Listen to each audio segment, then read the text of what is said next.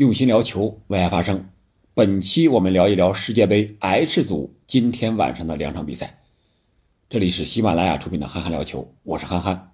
首先看一看二十一点开始的韩国对加纳这场比赛。如果韩国队还像第一场那么踢，我不看好韩国队。为什么呢？有这么几个原因。第一个，韩国队的伤病对他们的影响太大。孙兴敏虽然是带伤上场，但是这个面具的影响有没有呢？我觉得还是有的。我家孩子问我的时候，他说戴那个面具会不会影响视线呀？我一开始觉得可能不会太影响吧，但是后来查了查，也经过一些专业人士的分析啊，觉得这个东西只要戴上就会有影响。另外一个就是他们的后防大闸。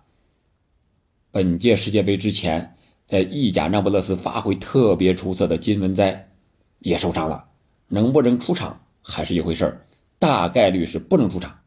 如果是不能出场了，这一前一后一头一尾，把两个核心主力都下去了，韩国队要想赢球，还想零封，我觉得会难上加难。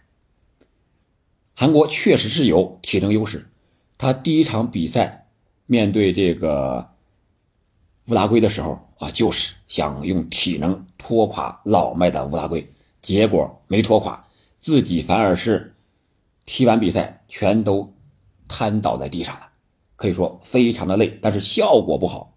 有体能可以，这是优势，但是你得会用体能，就是说我要跑得少，你要跑得多，这才能体现出我的优势来。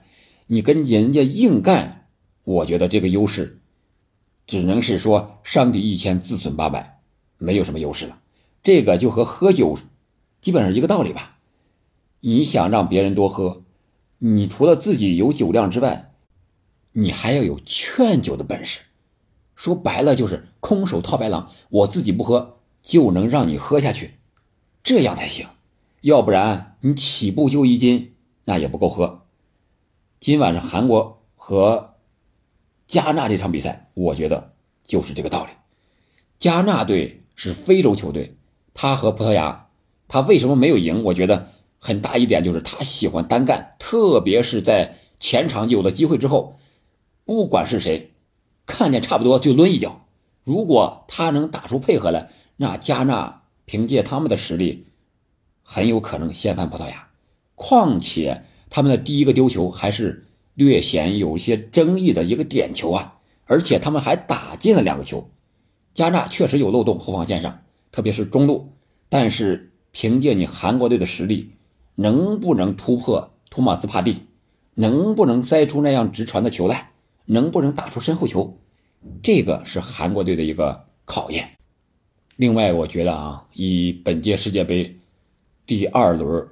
各支球队的表现还有进球的方式来看，很有可能这场比赛也是拖到最后时刻，至少要到六十分钟以后才能够进球，才能够取得一个胜负的一个关系，甚至很有可能还是一场零比零。如果我是说，如果啊，韩国队能够改变一下战术，务实一点，打个稳守反击，或许能够收到意想不到的效果，能够击败加纳。如果是还和第一场一样，韩国队想取胜是不太可能的。我们再来看看葡萄牙和乌拉圭这场比赛。葡萄牙有球星，毕费、C 罗、莱昂、菲利克斯很多，但是他也有弱点。第一场比赛虽然赢了，但是丢了两个球，这两个球是后卫。你说这个坎塞洛不行吗？你说迪亚斯能力不强吗？不是，你说他门将没有经验吗？险些被偷，这些都是隐患呀。而乌拉圭呢，是产妖人的地方。我说过，乌拉圭踢球给人一种特别不一样的感觉。苏亚雷斯、努涅斯、卡瓦尼，包括巴尔韦德，那都是当世第一球星啊。虽然年龄大了一点，但是经验还在。所以我觉得这场比赛，葡萄牙要想取胜。还真得费点功夫，好好考虑考虑如何用好 C 罗吧。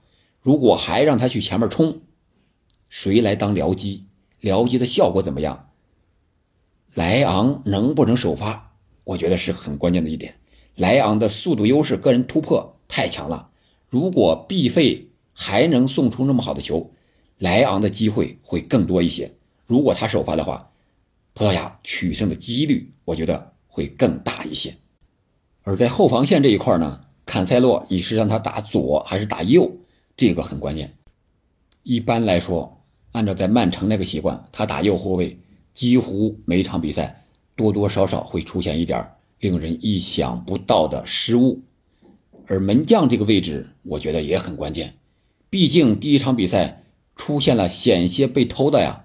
如果这个心理包袱还在的话，虽然说 C 罗已经劝说他了，但是这个劝说能起到多大的效果？